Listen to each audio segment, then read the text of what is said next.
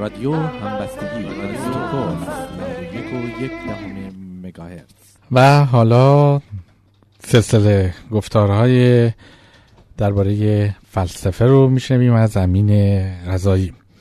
این هفته امین درباره تاریخ فلسفه یونان صحبت خواهد کرد و این سال رو پیش می‌کشه یا معیاری برای حقیقت وجود دارد یا نه.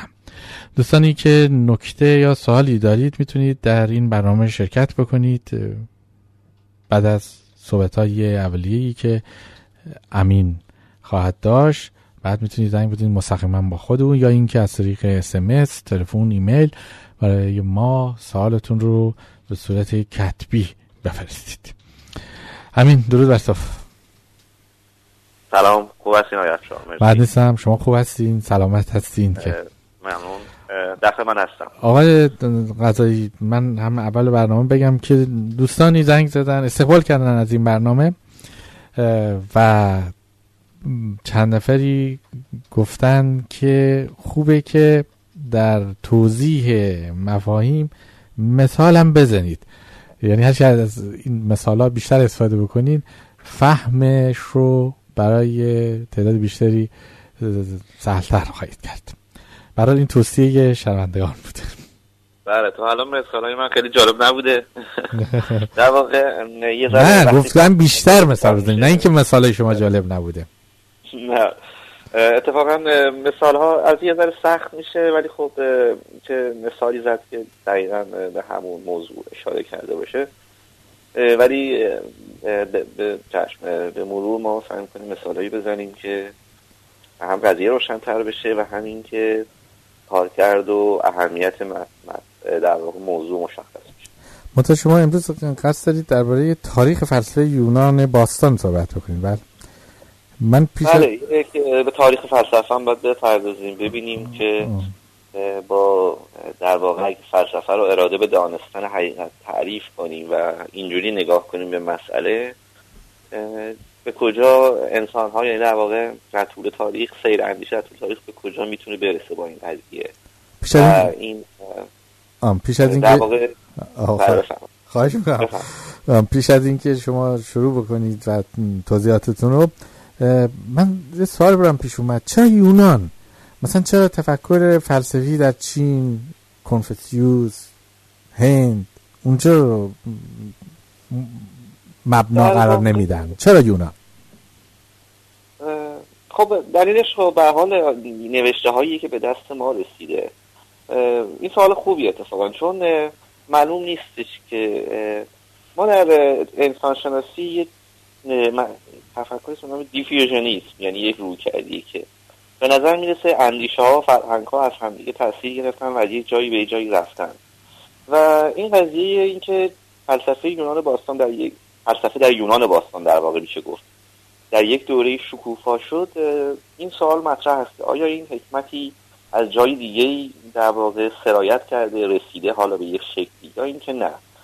و این گمان زنی هایی که حتی خود مثلا دیوژ دیوژنس لاعرتی در واقع خیلی از چیزهایی که ما می‌دونیم از کتاب ایشونه که اسم کتابش هست در واقع فیلسوفان برجسته یونان، خیلی یه گمان زنی هایی در همون مقدمش کرده که ممکن از ایرانی ها رسیده باشه یا از مصریان بعضی ها میگن، یعنی حکمت یه حکمتی بوده که گویا دست به دست شده یا از در واقع از فرهنگی به فرهنگی دیگه انگار سرایت کرده. ولی چرا البته این رو هم بگم که وقتی ما در مورد فلسفه یونان باستان صحبت میکنیم منظورمون همین کشور یونانی که الان شما در نقشه جغرافیا میبینید نیست، یعنی همون منطقه کوچیکی که آتن و اطراف آتن یا در واقع میبینید نیست. منظور از یونان ایونی ها در واقع منظور یک منطقه بزرگتری رو مشمول میشه که حتی ایتالیای امروز، جنوب ایتالیای امروز، دور شهرهای باستانی دور دریای سیاه و آسیای صغیر یعنی همین ترکیه امروزی هم شامل میشه، و اینها در یک پیوند خاصی با مصر و ایران هم بودن، ایران باستان هم دورتر اگه بریم بودن. یعنی بنابراین یک ما در مورد یک مجموعه در واقع مشخصی از شهرهای باستانی و تمدن باستانی صحبت میکنیم که یک منطقه ای رو منطقه خیلی بزرگتری از یونان رو شامل میشه. منظور وقتی در مورد فلسفه یونان باستان صحبت میکنیم و فیلسوفانی که من ممکن اینجا امروز اسم ببرم، خیلی هاشون اصلا آتن یا یونان امروزی به دنیا نیومدن، اصلا در واقع اهل اونجا نبودن، بلشون اهل سیسیل یا ایتالیا و مناطق بودن در واقع، یا آسیای شهرهای کنار دریای سیاه یا آسیای صغیر. بله خب بل. حالا میشنویم شما داستان بله. این فلسفه یونان باستان در واقع یه ذره امروز شاید ما قصه بگیم، ولی بالاخره جالب هم شنیدنیه و همین که ما میتونیم این بحثی که داشتیم رو در عمل ببینیم که به کجا رسیده. یعنی با این حکمتی که ما میتونیم داشته باشیم در واقع گفتم عرض کردم، چون وها فلسفه کار خود ماست، یعنی چیز زنده امروزی تفکر تفکری که ما امروز میتونیم داشته باشیم و تلاش و تکاپوی ما رسیدن به حقیقت همین امروز چیزی نیست که ما در گذشته کنکاش کنیم و این مسئله تاریخ فلسفه است. ولی بعد نیست که بدونیم با این تفکر دیگران به کجا رسیدن، میتونیم یک چیزهایی خب به حال یاد بگیریم، ببینیم چه چیزیه. حداقل رویکردها رو بشناسیم و تقسیم بندی ها رو بدونیم. من قبلا گفتم که فلسفه اراده به دانستن حقیقت، یه چیز اراده کردنیه، مجموعی از معلومات نیست. دانستن حقیقت، منظور از حقیقت کشف ضرورت‌ها در پی وقایع است که مشخصا منظور کشف علل و توضیح پدیده هاست، که چرا چیزها اینجوری که هستن هستن، چرا این اتفاقات میفته، این وقایع هست، این پدیده های از طبیعی و اجتماعی چگونه رخ میدن و چرا رخ میدن، چرایی چیزها یا ضرورت چیزها، علت چیزها. گاهی وقتا در مورد هندسه و ریاضیات و منطق در واقع عقلانیت پشت چیزها، یعنی یک ضرورت هندسی یا ریاضیاتی هم وجود داره، یک ضرورت منطقی منظوره. و برای این کار، برای اینکه ما شروع کنیم به پژوهش حقیقت، ما اول از همه اراده باید بکنیم، یعنی چیزی رو باز از حقیقت ندونیم. دو، و برای اینکه شروع کنیم به کشف حقیقت و پژوهش حقیقت، به عقلانیتی نیاز داریم، به اصول عقلانی، که من دو تا از اصول عقلانی رو مثال دادم. مهمترینش که در واقع بنیادش هست اصل عدم تناقضه و اکثر خب فیلسوفان هم روی این قضیه اجماع اجماع نظر دارن که اصل عدم تناقض بنیادی ترین اصله و بعد از اون اصل دلیل کافی استنتاج میشه. این دو اصل رو ما میتونیم داشته باشیم. مطابق اصل عدم تناقض، نظریه ما نباید واجد حاوی گزاره‌هایی باشه که در تناقض با هم دیگه، یعنی ما هم یک گزاری رو بپذیریم و هم نقیضش رو بپذیریم.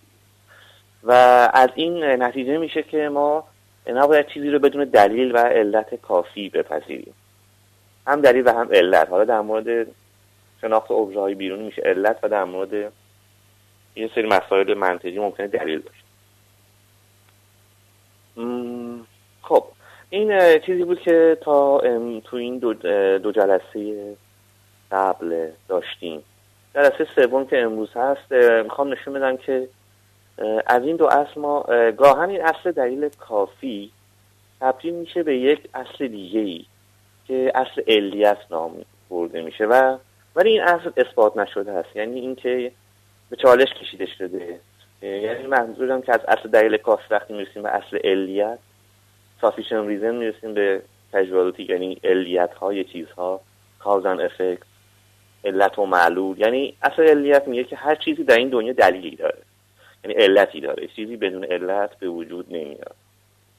این مبنای علم قرار گرفته، یعنی مبنای نه فقط علم مدرن امروز، بلکه به طور کل اصل علیت یک اصلیه که اگرچه ثابت نشده، مثلا خیلی از فیلسوفان مثل هیوم و کانت این اصل رو رو رد میکنن یا میگن که این اصل رو نه که رد کنن، در واقع میگن که این اصلیه که اصل اثبات نشده، اصل بدیهی نیست، آنچنان که ما فکر می‌کنیم بدیهی نیست.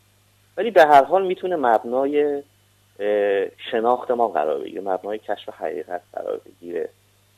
آیا سوال اصلی اینه که آیا از اصل آیا اصل علیت رو میتونیم بپذیریم و کل علمی که ما داریم حداقل حتی اگه این اصلا بدیهی نباشه، به هر حال این اصل رو مبنا قرار داده، یعنی که چیزهایی که ما می‌بینیم یک دلیلی دارن، یک علتی دارن و برای هر چیزی در این دنیا وقتی رخ میده و اینکه چرا رخ داده و چرا رخ نداده، ممکنه رخ نده مثلا از نظر ما تصادفی یا اتفاقی پیش اتفاقی به نظر میاد، تصادفی به نظر میرسه یا احتمالی به نظر میرسه، در واقع یک علتی داره که باعث شده این اتفاق بیفته و یک ضرورتی پشت این قضیه است. میگن اصل علیت. ولی دقت داشته باشید که اصل علیت و اصل دلیل کافی به نظر من نباید اشتباه کرده. ما هیچ چیزی رو بدون دلیل کافی نباید بپذیریم، این یک بحث دیگه ایه. ولی اینکه در جهان بیونی برای هر چیزی علتی هست، این یک اصل دیگه ایه، یک اصل علیت. و این اصل سوم که گفتم، این قابل آنچنان که ما فکر می‌کنیم اصل بدیهی نیست، ولی میشه مبنا قرار داد برای علوم و شناخت. مطابق این اصل علیت یا کشف اصل علیت از همون فلسفه یونان باستان شروع شد. که عرض کردم وقتی یونان میگیم منظورمون صرفا همین یونان و آتن و منظورمون صرفا دو تا قوم آتنی ها و اسپارت ها و اینا نیستش، یک مجموعه گسترده تری رو شامل میشه. بر اساس مکتب فلسفه یونان باستان به دو مکتب ایونی که همون در واقع یونان امروزی و آسیای صغیر، مکتب ایونی فیلسوفانی از اونجا اومدن، از نظر در واقع خاستگاه این فیلسوفان یا مکتبی که داشتن بالاخره تقسیم میشه، یکی مکتب ایونیه، یکی مکتب در واقع همین یونان، کلمه یونان از اینجا میاد، آسیای صغیر و یونان امروزی. یکی هم مکتب ایتالیاییه که در جنوب ایتالیا، شهرهای جنوب ایتالیا اومدن، در واقع سیراکوز. دو مکتب ایونی و ایتالیایی تقسیم میشه در واقع مکتب فلسفه یونان باستان بر اساس خاستگاهش. ولی اجازه بدید که یک ذره من باید اینو فعلا رها کنم، برسم به یک مطلب دیگه‌ای، و اینکه بر اساس اینکه ما آیا حالا میخوایم برسیم به کشف حقیقت، بر این اساس ما دو تا رویکرد، دو تا نظریه داریم، یا میشه گفت دو تا مکتب. یکی دوگماتیسم یا جزمندیش، یا باید یعنی در واقع منطقاً ما یا دوگماتیسم یا جزمندیش هستیم در رابطه با این که آیا می توانیم در پاسخ این سوال که آیا می توانیم حقیقت رو کشف کنیم، آیا معیاری برای حقیقت وجود داره یا نداره، ما یا دوگماتیسم یا جزمندیش هستیم یا شک‌گرا. یعنی چی؟ ما گفتیم که میخوایم به حقیقت برسیم، میخوایم حقیقت رو پژوهش کنیم، آیا ابژه‌ها و اشیای جهان بیرونی به ما معیاری برای حقیقت میدن یا نه، یعنی معیاری میدن که ما مطمئن بشیم که حقیقت اون امر رو، ضرورت حاکم بر اون امر رو کشف کردیم، آیا به ما این معیار در خود اشیا وجود داره، در یعنی در واقع در ادراکات حاصل ادراکات ما، یعنی در واقع ادراکات پایه و اساس، یعنی شناخت و ادراکات ما پایه و اساس در واقع شناخت ما هستند، تجربه پایه اساس شناخت ما. آیا در این تجربه‌ای که ما از جهان اطراف داریم، از جهان پیرامونی داریم در واقع، آیا معیاری برای شناخت شناخت حقیقت وجود داره؟ یعنی معیاری وجود داره که ما فکر کنیم اوکی اگه این معیار و این شروط برآورده شد ما به حقیقت رسیدیم. یعنی یک ببینیم که با این نیاز به معیار داریم، بگیم اوکی اگه این شروط برآورده شد، این شروط تأمین شد در اون ادراک ما، میتونیم بگیم که اینجا ما حقیقت امر رو کشف کردیم. آیا معیار وجود داره یا وجود نداره؟ کسانی که میگن وجود داره جزمندیش هستن، دوگماتیسم، دوگماتیزم. کسانی که میگن چنین معیاری وجود نداره شک‌گرا هستن، اسکپتیسیزم.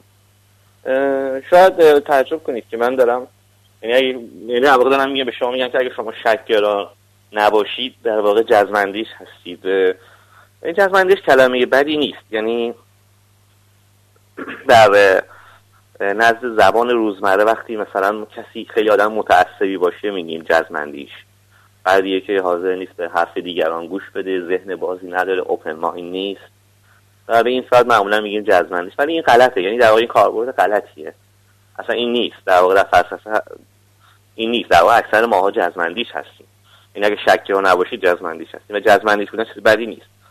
به این معناست که شما معیاری برای حقیقت دارید، یعنی میگی که اشیای جهان خارجی به شما یک معیاری میده و این معیار رو شما دارید، یه دوگما دارید که با اون دوگما شما یا معیار شما معیار پیشینی در واقع دوگما، با اون معیار شما میخواید جهان رو کشف کنی و حقیقت جهان رو پژوهش کنی و معتقدی که اگه این معیار برآورده شد، هر جایی معیار برآورده شد، من این حقیقت رو کشف کردم.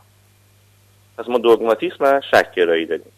نمیدونم یا این واضح شک را معتقدن که نه اصلا چنین معیاری در جهان خارج وجود نداره. یعنی جهان پیرامونی، جهان تجربی به ما این معیار رو نمیده. آیا نمیدونم تا اینجا یه سوالی هست؟ نه واضح روشن مثل واضح روشن درسته. پس من دوگماتیسم رو اینجا به معنای جزم‌اندیشی نباید نگاه، به معنای در واقع تعصب نباید نگاه کنیم. حالا جزم‌اندیشی هم نمیدونم معادل خوبی باشه براش یا نه. دوگماتیسم یا جزم‌اندیشی به این معناست که بس ما معیاری برای حقیقت بدیم. چه کسانی؟ پس فیلسوفان رو میتوانیم به دو دسته تقسیم کنیم از این نظر، از در پاسخ به این سوال در واقع.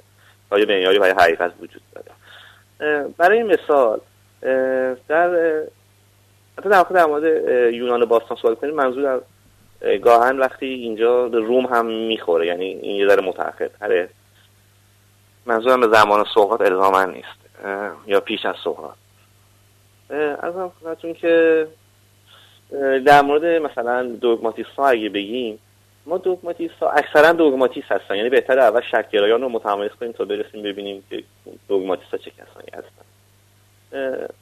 مثلا رواقیون، خود ارسطو، ارسطویی، ارسطویون، ارسطویان یا مشاییان، اصطلاحاً مشاییان میشه گفت، اینها دوگماتیست هستن، یعنی فکر میکنن که معیاری برای کشف حقیقت وجود داره، جهان تجربه ما این معیار رو میده.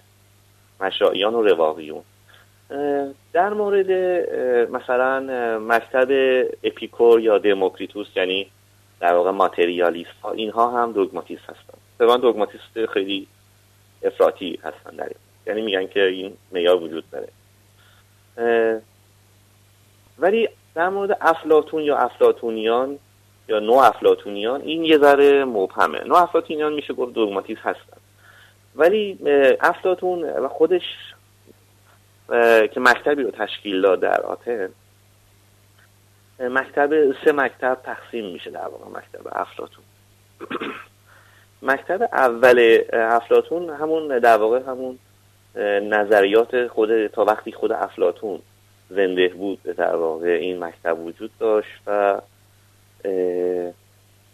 معلوم نیست خود در مورد خود افلاطون شک هست، آیا افلاطون شک‌گرا بود یا نه. چون شما وقتی مکالمات افلاطون رو نگاه میکنید یک بی‌نتیجگی رو در خود این مکالمات سقراط مکالمات مکالمات می‌بینی، بحث به نتیجه نمیرسه. گاهن معلوم نیست که آیا آنچه که در گفتگوها یا مکالمات گفته میشه آیا نظر خود افلاطون هم هست یا نه.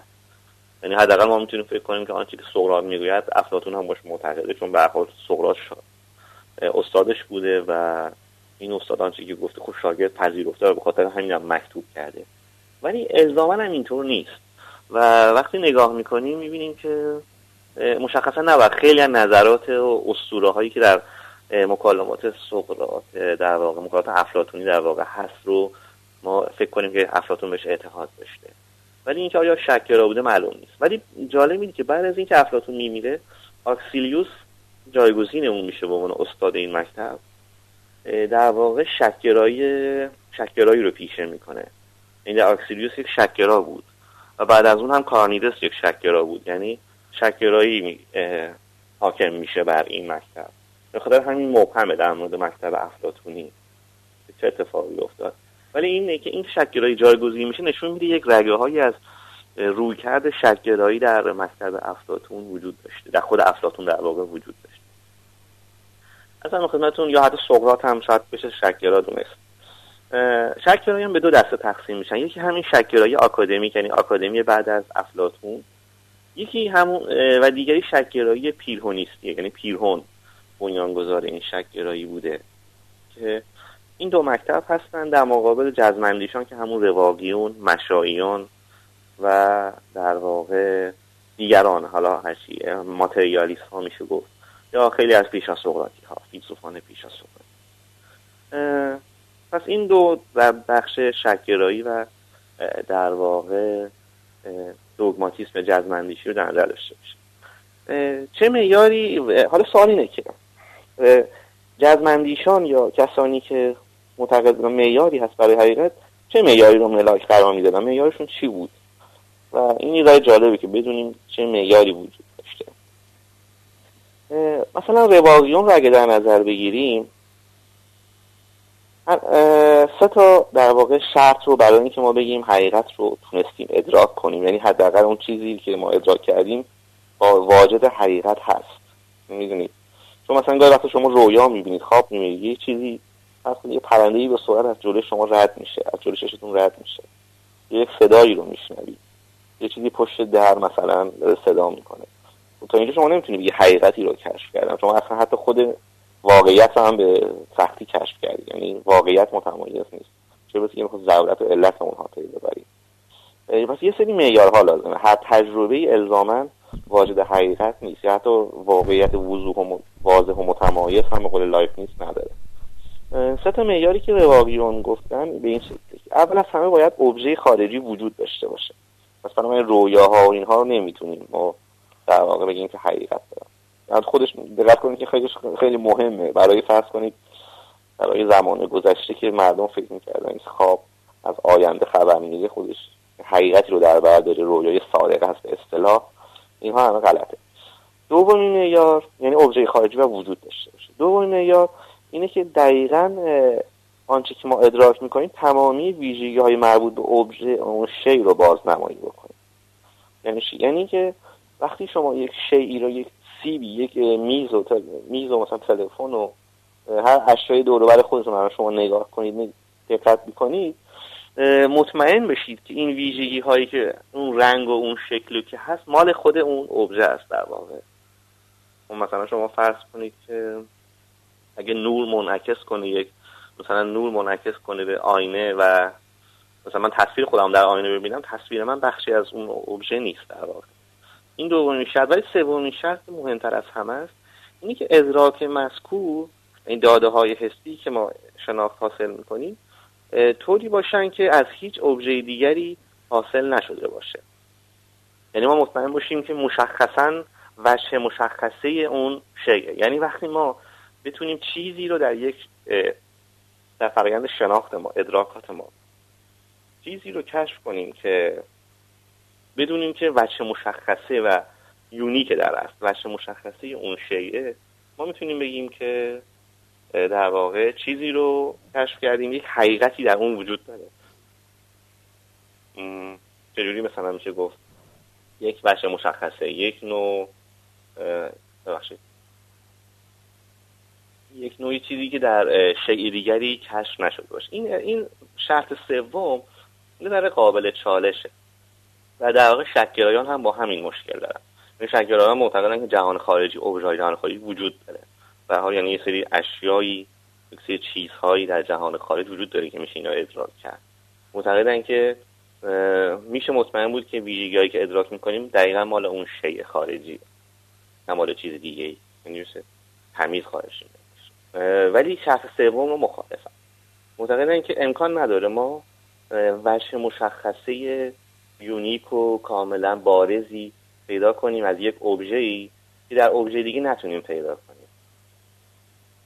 خب مثلا شما فرض کنید که آیا ما میتونیم مثلا در یک شیء ویژگی رو پیدا کنیم که در شیء دیگری پیدا نشه؟ مثلا خب شک‌گرایان مثلا تخم مرغ‌ها رو مثال می‌زدن، دونه‌های شن رو مثال می‌زدن، می‌گفتن که شما هر چقدر هم که دقیق این ویژگی‌های اون شن، ویژگی‌های اون تخم مرغ رو شما انعکاس کنید، احتمال داره یه تخم مرغ دیگه‌ای باشه که دقیقاً این ویژگی‌ها رو داشته باشه. بنابراین اینجا یک مشکلی پیش میاد. آیا سوال اینجا مبهمه که آیا ما آنچنان ویژگی منحصر به فردی کاملا بارز و واضح و متمایزی در اشیا پیدا می‌کنیم که بگیم که حتما ما در این حقیقتی هست که در چیز دیگه ای نیست؟ چون اگه در این ویژگی ها در شیء دیگه ای وجود داشته باشه، خب ممکنه این ویژگی در واقع جزئی از ماهیت خاص اون شیء نباشه. نمیدونم تا اینجا آیا واضح هست یا نه. این این این ادعایی که رواقیون داشتن در واقع و شک‌گرایان این رو رد می‌کردن. بله. بیاییم برگردیم به در واقع یک مقداری به بحث شک‌گرایان. این شگرایان چرا، اگه سوال اینه، سوال خیلی مهمی که پیش میاد، خب اگه ما فکر کنیم که حقیقت رو نمیتونیم کشف کنیم، یعنی هیچ معیاری جهانی بیرونی به ما نمیده که ما مطمئن شیم که این حقیقت وجود داره، و اونجوری شناختی میسر نیست، درسته؟ یعنی احتمالا نمیتونیم شناخت حاصل کنیم، نه؟ م... خب در واقع اینجا یه ذره به, به طور مطلق نمیشه، شاید نسبی بشه. آه درسته، یعنی احتمالی در واقع اگه فکر کنیم، یعنی شناخت احتمالی، نه؟ اینجا یه ذره بدفهمی در مورد شکل‌گرایی وجود داره. این بدفهمی یه ذره عجیب است، یعنی در, در کل تاریخ فلسفه در مورد شکل‌گرایی این بدفهمی امتداد پیدا کرده. اینجوری میشه گفت که شکل‌گرایی به دو دسته، حالا من تلاش میکنم که زیاد اطلاعات ندم چون فکر میکنم که یه ذره پیچیده بشه بر. ولی اینا اجازه بدید بگم که شکل‌گرایی به دو دسته پیرهونیستی که گفتم و شکل‌گرایی آکادمیک تقسیم میشه. شکل‌گرایان پیرهونیستی یک ذره یا پیر از نظریات پیرهون، مثل سکستوس امپریکوس، یک کسی که کتابی که نوشته یعنی بخشایش به دست ما رسیده، این دعوایی که از معدود منابعی که ما به دست ما رسیده، اینها معتقدن که خیلی افراطی هستن، یعنی معتقدن که برای هر گزاری ما میتونیم، اگه شما برای هر گزاری دلیلی بیارید مطابق اصل دلیل کافی ما باید دلیل بیاریم واسه گزاره‌ها. شما هر دلیلی بیارید به همون اندازه میشه دلایلی آورد برای در صحت نقیض اون گزاره. یعنی اگه شما مثلا پنج تا دلیل بیارید برای یه گزاره‌ای، من میتونم پنج تا دلیل بیارم برای اون نقیض اون گزاره که نقیض اون گزاره صحیحه. و یعنی بنابراین ما همیشه در این وضعیت تعلیق هستیم، یعنی مجبوریم قضاوت رو به اصطلاح معلق نگه داریم و نمیتونیم در مورد چیزها قضاوت کنیم. ولی شکل‌گرایی آکادمیک معتقد نیست که الزاماً اینجوریه که ما هیچ شناختی حاصل نمی‌کنیم، یعنی مثلا هر گزاره‌ای هر گزاره‌ای به همون اندازه صحیح میتونه باشه که نقیضش صحیحه. نه، ممکنه بعضی گزاره‌ها خیلی صحیح‌تر از نقیضشون به نظر برسن، درسته؟ مثلا شما خیلی در مورد علوم انسانی وقتی علوم اجتماعی انسانی وقتی نگاه می‌کنید، خب خب شما میتونید فکر کنید که خیلی نظریات صحیح‌تر از نقیض اون نظریات هست. مثلا شما فرض کنید یه نظریه مینستریم در مورد مثلا فرض کنید حادثه یازده سپتامبر، این اتفاق توسط مثلا بن لادن رخ داده، توسط القاعده رخ داده، طرح القاعده بوده یا نبوده، برای مثال شما میتونید بگید که خب این که القاعده این طرح رو در واقع این حمله تروریستی تحریزی کرده محتمل‌تر از مثلا اینکه فرضاً کار خود آمریکا بوده باشه یا علل دیگه یا عوامل دیگه، می‌تونی بگی محتمل‌تر هست. متوجهی؟ به شکل‌گرای پیرهونیستی میگه واسه این قضیه من میتونم به همون اندازه دلیل بیارم که اون یکی درسته، یعنی هر دو گزاره و نقیض گزاره در واقع به یک اندازه صحیح هستن، یا به یک اندازه میتونن صحیح باشن، نه اینکه هر دو با هم صحیح هستن، به یک اندازه میتونن. و بنابراین ما نمیتونیم اینجا قضاوت کنیم مطابق اصل عدم تناقض، ما نمیتونیم هر دو گزاره رو بپذیریم و من اینجا قضاوت رو به تعلیق بدیم. شکل‌گرایی آکادمیک معتقده که نه، این چنین نیست. در واقع میشه گزاره های محتمل، خصوصا کارنیدس اینو مطرح کرد، یعنی بحث احتمالات رو مطرح کرد، احتمال گرایی، یعنی که ما میتونیم فکر کنیم که گزاره‌ای صحیح‌تر از گز... محتمل‌تر از گزاره دیگری، نقیضش در واقع از نقیضش محتمل‌تره، ولی همچنان ما قطعیتی نمیتونیم داشته باشیم. یعنی بحث شکل‌گرایی این نیست. حالا اگه پیرهونیستی و ورژن افراط نسخه افراطیشو کنار بذاریم، این بدفهمی در مورد شکل‌گرایی که ما فکر کنیم شناخت حاصل نمیشه. شناخت حاصل میشه اما معیاری برای کشف حقیقت برای ما وجود نداره در اشیاء در شناخت جهان بیرونی.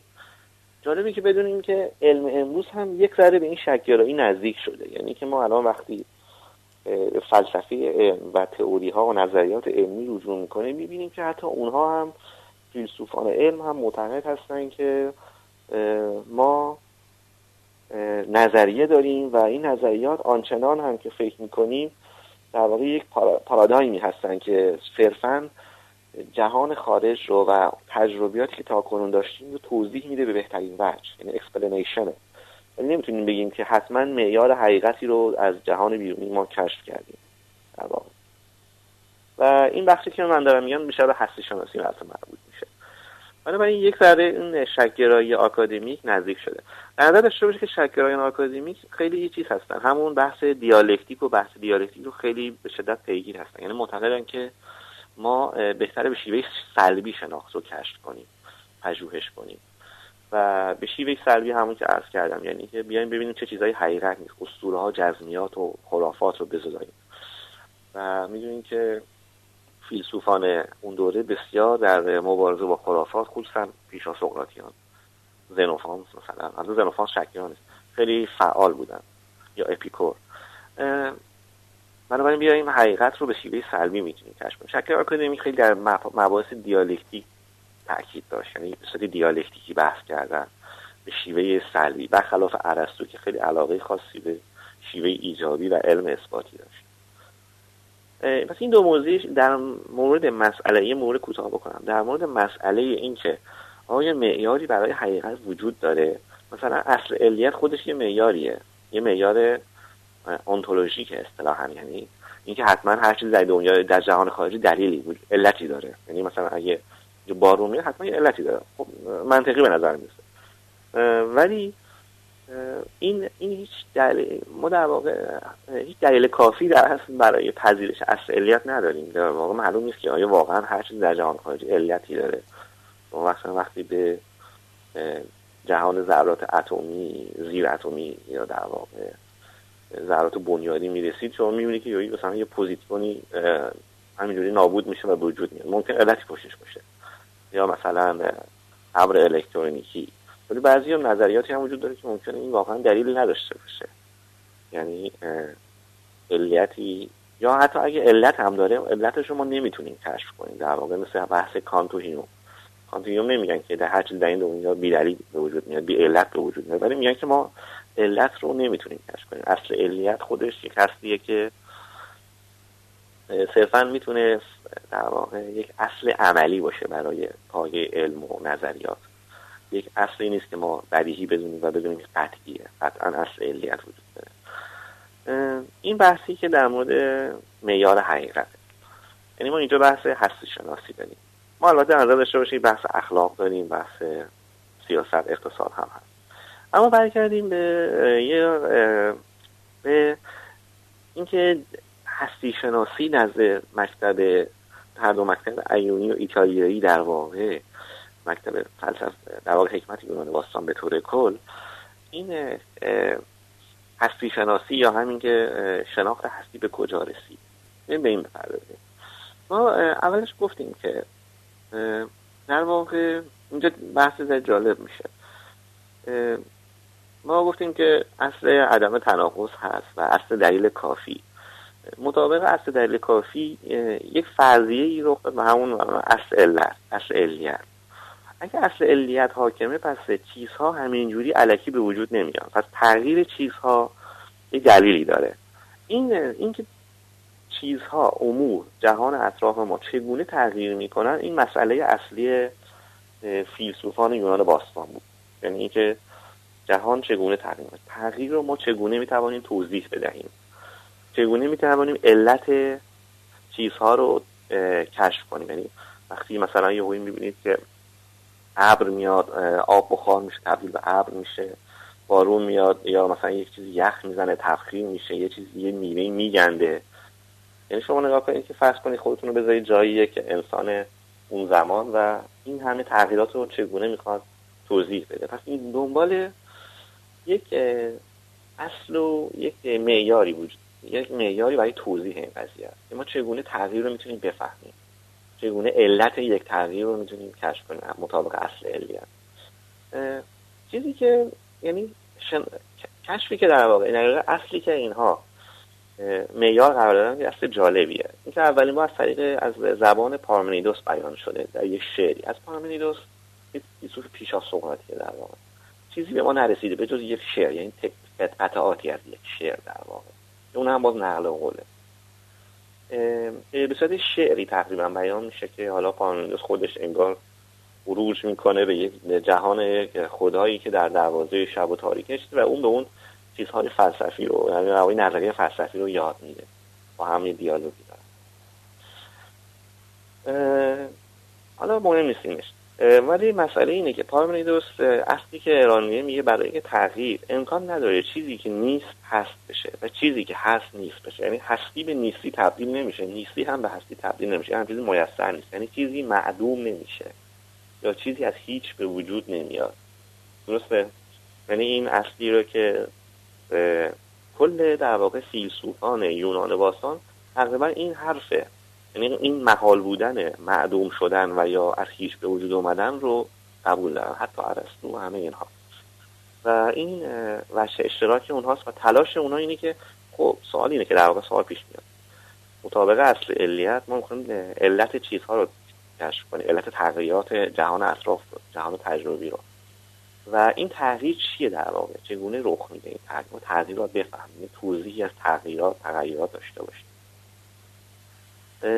این تغییر حتما به این شکلی نیستش که وقتی مثلا آ به ب تغییر پیدا میکنه، یعنی آ ب میشه، الف ب میشه، ای بی میشه، حالا هر چیزی، این این نیستش که یک ای از نیستی به وجود اومده یا یه ب، یعنی در واقع ای نابود شده، در واقع یه ب از هیچی به وجود اومده. پس این تغییر رو ما چگونه میتونیم بفهمیم؟ و هر کدوم از این فیلسوفان سعی کردن که به همین مسئله یا همین چالشی که پارمنیدس مطرح کرده بپردازن. خاطر همین ما گاهن فکر میکنیم که اینا دنبال اصل و منشأ جهان هستن، ولی مسئله این نیست صرفا اصل و منشأ جهان. مسئله پاسخ به این سواله که اگه هیچ چیزی نی، هیچ چیزی معدوم نمیشه یا از هیچ به وجود نمیاد، پس ممکنه یک چیز، یک ماده ثابت یا سابستنس، یک جوهر ثابتی وجود داشته باشه. درسته؟ منطقیه دیگه، وقتی فکر کنیم امکان نداره هیچ معدوم بشه چیزی، از یه جوهر ثابتی وجود داره که این جوهر ثابت همیشه ثابت باقی میمونه و صرفا یا ویژگی های این جوهر تغییر میکنه یا یک در واقع تغییر یه چیز ظاهری تری نسبت به این جوهر، این جوهر همجوری هست، این نابود نمیشه. این فرق شما یک سیب زمینی داشته باشید که پوره کرده باشی روی توی یک ظرف و اینو میکوبی، این تغییر میکنه، از یه شکلی خمیر، از یه شکلی به شکلی دیگه در میاد، ولی خود خمیره ثابت مونده. یعنی شما میتونید با این خمیر مثلا آدم بسازید، مجسمه بسازید، خونه بسازید، ولی به هر حال اون خمیره به عنوان سابستنس یا ماده تشکیل دهنده اشکالی که شما میسازید این ثابته، یعنی امکان نداره معدوم بشه. یعنی همون این بحث پارمنیدس مشابهتی هم با اصل بقای انرژی و ماده داره اگه دقت کرده باشید، یعنی که هیچ چیزی از مقدار ماده و انرژی در جهان کم نمیشه مطابق نظریه ماکسول. یعنی با چیز در واقع خیلی اصل منطقی هم هست، چیزی معلوم نمیشه و چیزی به از هیچ به وجود نمیاد. حالا هر کدوم از فیلسوفا یک پاسخی داشتن. خود پارمنیدس نظرش اینه که تغییرات صرفا ظاهری هستند و یک وحدت، یعنی اصل بود، اصل جهان بر مبنای یک وحدت تشکیل شده. یکی دیگه مثلا مثلا فرض کنید آناکسیمندر. آناکسیمندر معتقد بود که نه، منشأ جهان یک بیکرانی، یک بیکرانی وجود داره که از این بیکرانی چیزهای متضاد به وجود میاد. مثلا یه بار آب، یه بار آتش، عناصر اربعه منظورم، آب و خاک و باد، در واقع آب و از اول بگیم بهتره، در واقع خاک هست، آب هست، هوا هست و آتش، رطوبت و یبوست و اینا هم میگن، با حرارت و برودت، این چهار تا هم میگن، ولی خب این کلمات عربیشه، معادلای ترجمان عربیشه، ولی این چهار عنصر، یعنی فکر میکنن این جهان از چهار عنصر تشکیل شده. حالا معلوم نیست منشأ این چهار عنصر چیه، این چه کسی اولین بار این چهار عنصر رو معرفی کرده. بعضیا مثلا نه نه نه غلط، امپدوکلس مثلا معتقد هر چهار عنصر منشأ، ولی امپدوکلس اولین نفر نبوده، معلوم نیست کی بوده، ولی به هر حال از دیرباز گویا این این چهار عنصر، عناصر اربعه اصطلاحاً عبارت عربی، این چهار عنصر معتقد بودن که جهان از چهار عنصر تشکیل شده. این هم احتمالاً به خاطر تغییرات فیزیکی که آب یخ میبنده یا بخار میشه، اینا مد... این تغییراتی که مثلا تغییرات حالت مایع به جامد و گاز و اینا به این قضیه احتمالاً در واقع به این رسیدن که منشأ اصلی این چهار عنصره. به هر حال عناصر اربعه که عرض کردم در زمان قدیم تو همین شاید سیصد چهارصد سال پیش بهش اعتقاد داشتن، یعنی تا قبل از فیزیک مدرن در واقع، فیزیک نیوتنی بهش اعتقاد داشتن و مثلا آناکسیمندر میگه یه جهان بیکرانی هست که عناصر اربعه در واقع هست. این یه بیکرانی منشأ جهانه، یعنی ماده ثابت جهانه، سابستنس ثابت عرض کردم، اون تغییر که ممکن یه چیزی معلوم میشه سابستنس، و از این در واقع امور متضاد به وجود میان، ولی هیچ امر متضادی در واقع بر دیگری غلبه نمیکنه، ولی منشأ منشأش همون بیکرانیه. آناکسیمنس که در واقع شاگرد همون آناکسیمندره، یک از شاگردانشه، به جای امر بیکران هوا را قرار میده، یعنی همون هواست که در واقع بیکرانه. زمان قدیم معتقد بودن که دو تا نظریه بود، معتقد بودن که خب این هوای اطراف ما که خب هوا، آیا فضای بین در واقع ستارگان در واقع ستارگان اونجا اونجا هم هواست یا اینکه نه، اگه هوا نیست پس چیه؟ بعضی هم گفتن یک عنصری وجود داره، یعنی ماده عنصر پنجمی وجود داره، یعنی عناصر اربعه که در جهان اطراف ما، یه عنصر پنجمی به نام اتر وجود داره. بعضی هم معتقد بودن خلأ وجود داره. خب یعنی حالا این هستی شناسی اینا، یعنی همین پاسخ به همین مسئله یا چالش پارمنیدسه. خود پارمنیدس معتقد بود که زمین کرویه، مرکز جهانه. میام جالبه بگم که این که زمین کرویه در واقع حرف گالیله و اینا نیست، در واقع گالیله نبوده که اولین بار گفت زمین کرویه، یا اصلا قدیم زمان قدیم نمیدونستن زمین کرویه. اولین بار از زمان قدیم میدونستن و پارمنیدس خودش مثلا اولین کسیه که ما در واقع میشناسیم، در واقع ما میشناسیم اولین کسی که زمین کرویه و زمین رو البته مرکز جهان میدونه، که خب میدونید این مرکز جهان بودن زمین مسئله است. بعدن گالیله کشف کرد، یعنی اثبات کرد، در واقع زدش هم نمیشه ثابت کرد. بله میگم زدش هم نمیشه ثابت کرد. چیشو نمیشه ثابت کرد؟ زدش رو نمیشه ثابت کرد که مرکز ز... مرکز جهان نیست. خب نه نیست مرکز جهان. خب میشه ثابت کرد. آه در واقع مرکز بودن اصلا فضا مرکز نداره. این درسته، این از منظور شما همین باشه. بله بله بله فضا در واقع نمیشه محور مرکزی برای فضا نظر داشته باشه. ولی برگردیم به بحث پارمنیدس، فقط وقت رو در نظر داشته باشیم. ما یک حدود پنج دقیقه دیگه وقتمون به سر میاد، یعنی وقتمون که گذشته. ما تا اکسترا الان این هفته وقت داریم.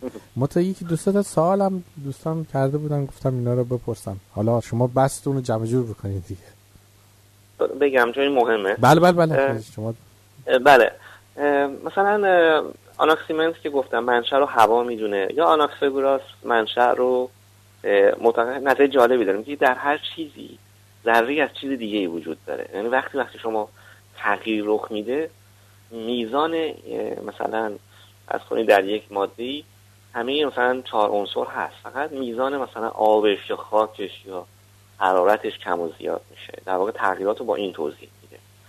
یا دموکریتوس و اپیکور هم به همین نتیجه جالبی میرسه، یعنی در واقع به نزدیکترین نتیجه نزدیکترین نظریه به حقیقت واقعیت میرسن، در واقع یعنی همون اتمیسم اتمیزم رو چیز میکنن، میگن که بله درسته هیچ چیزی معدوم نمیشه، از هیچ به وجود نمیاد. دلیلش اینه که جهان از ذراتی تشکیل شده که این ذرات خودشون شکاف ناپذیرن، ذرات متنوعی، و فقط این ذرات اجسام بزرگی که میبینیم از این ذرات بسیار ریز غیر قابل مشاهده با چشم با چشم در واقع تشکیل شده، و این ذرات هستن که تشکیل دهنده این مواد هستن، مواد پیرون اشیا ابژه هستن، و این نزدیکترین در واقع نظریه به واقعیتی که ما امروزه میشناسیم در واقع. و اگه دقت کنیم این که منشأش همون اصل همون چالش یا محال بودن معلوم شدن چیزها یا نیست، از هیچ به وجود آمدن چیزها. و به همین ترتیب مثلا امپدوکلس چهار عنصر رو میدونه، یا زنوفان آب و خاک رو دو منشأ میدونه و مانند این. ارسطو از این از این از این میان در واقع ارسطو هم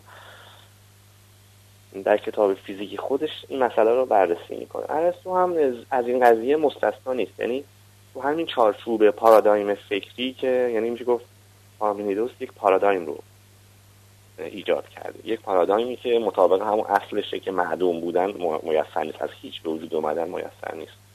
مطابق این پارادایم هم ارسطو تفکر میکنه یا کتاب نوشته، یا اون چیزی که ما میخونیم از ارسطو مطابق همین پارادایمه.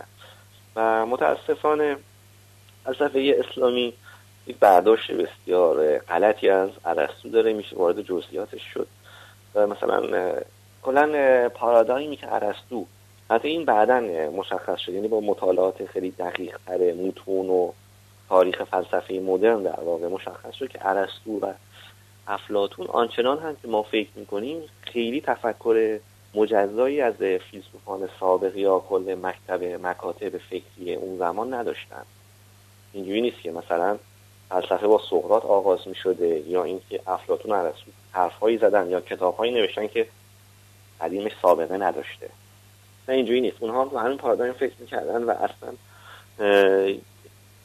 آنچنان هم که ما فکر میکنیم نسبت به در واقع هم عصران خودشون، معاصرین خودشون، آنچنان هم برجستگی متفکرین برجسته تری نبودن. این یه در واقع غلطه، ولی متاسفانه این بعداً جا افتاده، هم در غرب و هم در شرق. خصوصا در شرق که ارسطو در واقع یک تفسیر من در آوری، تفسیر نسبتاً دور از واقعیتی به خاطر خوانش غلط و ترجمه‌های غلط و اینا شده و کلا تبدیل شده به یک ارسطوی دیگه، یعنی ارسطوی جدیدی روش اومده در واقع.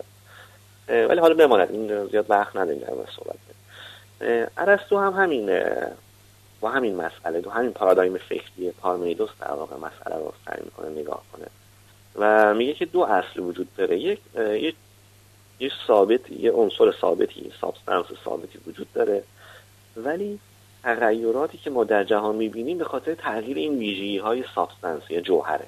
این جوهر ثابت میمونه ولی ویژگی‌هاش تغییر میکنه، یا مکانش تغییر میکنه، مثلا خدمتتون، یا کمیتش، یا کیفیتش، یا حالت فعل و انفعال به وجود میاد، یا به طور کل همون مقولات دهگانه که معروف هم در واقع نه نقطه‌اش میشه. اگه جوهر رو کنار بذاریم، این مقاطع نه ارسطو، اینها در اشیا وجود دارن، یعنی اینکه تغییرات رو میشه با تغییر این ویژگی ها، پراپرتی ها در واقع توضیح داد.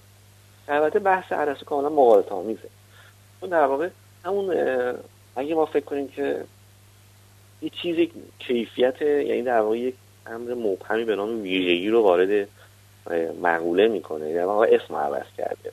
و اگه نگاه کنیم می‌بینیم که غلطه. یعنی مثلا فرض کنید پاسخ دموکریتوس، راه حل دموکریتوس و اپیکور به توضیح تغییر خیلی دقیق‌تر و منطقی‌تره تا ارسطو. ارسطو صرفاً تبدیل چیزی به چیزی دیگر رو تبدیل کرده به تبدیل ویژگی به ویژگی دیگه. یعنی مثلا اون سابستنس یا جوهر ثابت میمونه، اما ویژگی‌هاش صرفاً تغییر می‌کنه.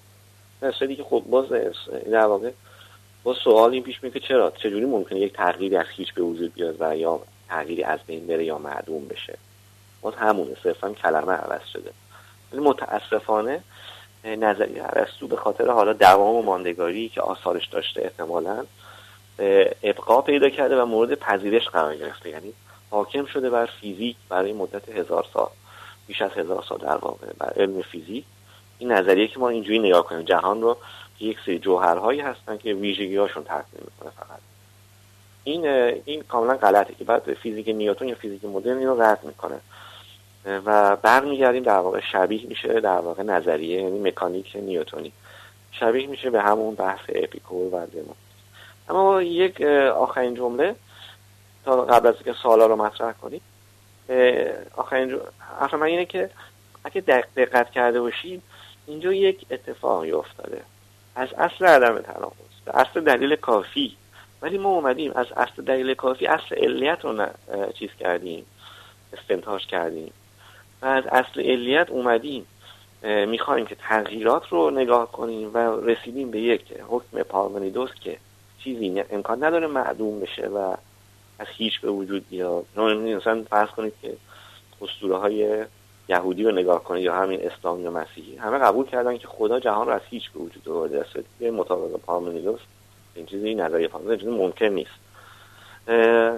پس مطابق اینجا چالش خیلی ماندگاری که تو تاریخ فلسفه هم بود این که واقعا آیا اصل علیت وجود داره، یعنی ما میتونیم علیت رو ملاک قرار بدیم و مطابق این اصل علیت دنبال علل چیزها باشیم و بعد فکر کنیم که حتما باید دلیلی داشته باشن و بعد میایم ببینیم تغییرات چگونه میسره و بعد میایم ببینیم که آیا میتونن معدوم بشن که نمیتونن معدوم بشن. بنابراین حالا چه پاسخی وجود داره به اینکه تغییر رو چگونه ما میتونیم توضیح بدیم و دقت کنیم که هر کدوم از فیلسوفان یک پاسخی داشتن و متاسفانه به نظریه غلط ارسطو حاکم میشه. یعنی از بین همه آناکساگوراس و آناکسیمنس و دموکریتوس و اپیکور و امپدوکلس و زنوفان و غیره و غیره، ارسطو نظریه‌اش در واقع برای قرون بعدی نظریه غالب تبدیل میشه که این البته به خاطر دلایل دیگه‌ای هم هست، به خاطر حکمرانی تفکر مسیحی یهودیه که فکر می‌کردن، یعنی اینجوری پیدا متوجه اینجوری فلسفه ارسطو رو مطابقت بیشترین مطابقت فکر می‌کردن بیشترین مطابقت رو با ایمان مسیحی یا اسلامی فلسفه ارسطو داره. هنوز هم هنوز هم اینجوری فکر می‌کنن، یعنی خاطر همین اینو تفکر ارسطو رو فلسفه ارسطو رو به عنوان پایه و اساس فیزیک و متافیزیک خودشون پذیرفتن. فکر می‌کنن که بیشترین مطابقت رو با ایمان داره. مثلا فرض کنید با اپیکور و دموکریتوس نمیتونستن به این نظریه ب... یعنی مطابقتی انجام بدن، چون اونا اصلا کاملا معتقدن که جهان از ذرات تقسیم شده، تشکیل شده، ذرات و خلأ و حتی خدایان یا وجود ندارن یا در خلأ زندگی میکنن، اصلا کاری یعنی مثلا هیچ دخل و تصرفی در جهان نمیکنن. و وقتی شما فکر کنید که دخل و تصرفی در جهان نمیکنن، مسیحیت و دعا و معجزه و اینا میسر نخواهد. من در خدمتتون هستم. بسیار عالی. وقتی البته دیگه نموند، وقت به سرعت میگذره. بله بله من چون وقتی نمونده بخوام فقط یکی از سوالایی که دوستان مطرح کردن یک دونه رو توشمام تو یکی دو حد اکثر تو یکی دو دقیقه دیگه پاسخ بدین. بقیه سوالات رو میذارم برای بعد و ضمن این که اگرم میخواد یه توضیح بدی راجع به گفتار بعدی بعد نیست همینجا بگید. سوالتون جوری است که شما معمولا از عقل و عقل ابزاری صحبت میکنید، خوب مفهوم اون رو توضیح بدید، یعنی منظورتون چی از عقل و عقل ابزاری؟ عقل و عقل ابزاری بله ناکنید در واقع عقل یکیه. خب اگه خیلی دقیق نگاه کنیم عقل همه چیز یکیه، ولی یک تقسیم بندی گاهن کردن به این, به این خاطر که خب بالاخره وجود دوران مدرن و اینا یک تفاوت های ایجاد شده. عقل ابزاری البته در قدیم به حکمت او حکمت در واقع نظری و عملی ارسطو رو تقسیم کرده. هر کسی میتونه یه جوری اینو تقسیم کنه، یه ذره عجیب غریب میشه که ما مثلا از چه, از چه کلماتی استفاده کنیم، یه ذره ذهن ما رو میبره به یک سمت دیگه. اینجوری میتونم بگم که عقل کلا یک چیزه.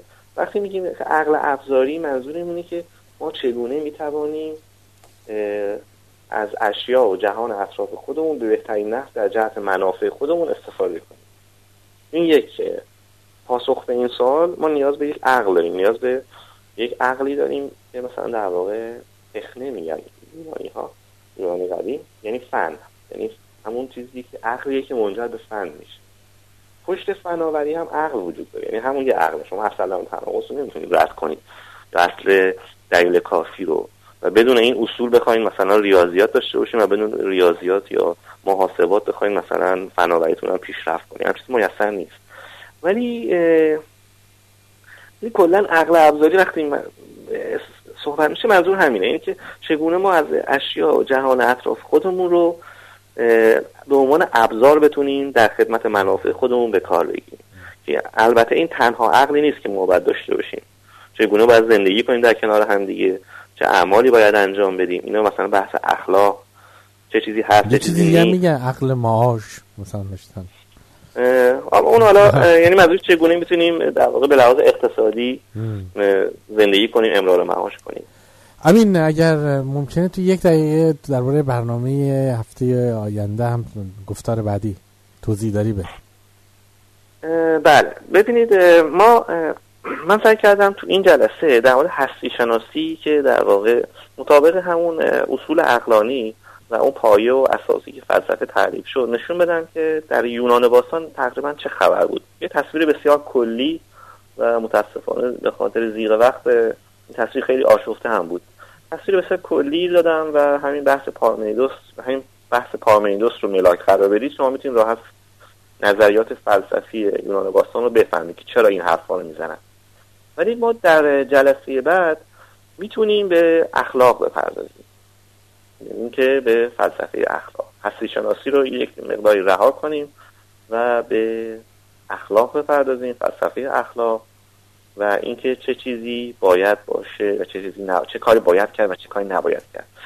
بحث هستی شناسی یا معرفت شناسی هر دو به این میپردازن که چه چیزی هست و نیست. یعنی مثلا ما الان با مطابق اصل علیت، علم دنبال اینه که ببینه ضرورت پشت چیزها چیستش، پشت اشیا و اتفاقات چیه، چه ضرورتی هست، چه علت ها عللی دارن، چه چیزی هست چه چیزی نیست، توضیح بده، یک اکسپلینیشن علمی داشته باشه، یه تئوری برسیم که بتونیم تجربه رو کشف کنیم. ولی یک هیته دیگه هیته اخلاقه که مثلا عقل عملی بهش میگن گاهن. البته عقل عملی یک اخلاق نیست، در واقع اینکه چه چیز چه کاری باید کرد و چه کاری نباید کرد.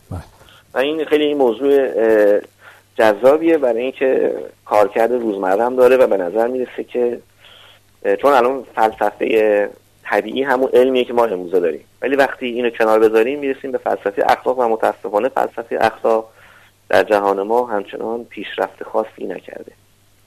بسیار ممنون، چون وقت ما هم تمام شده. تا هفته آینده. تا هفته آینده. روزت بخیر.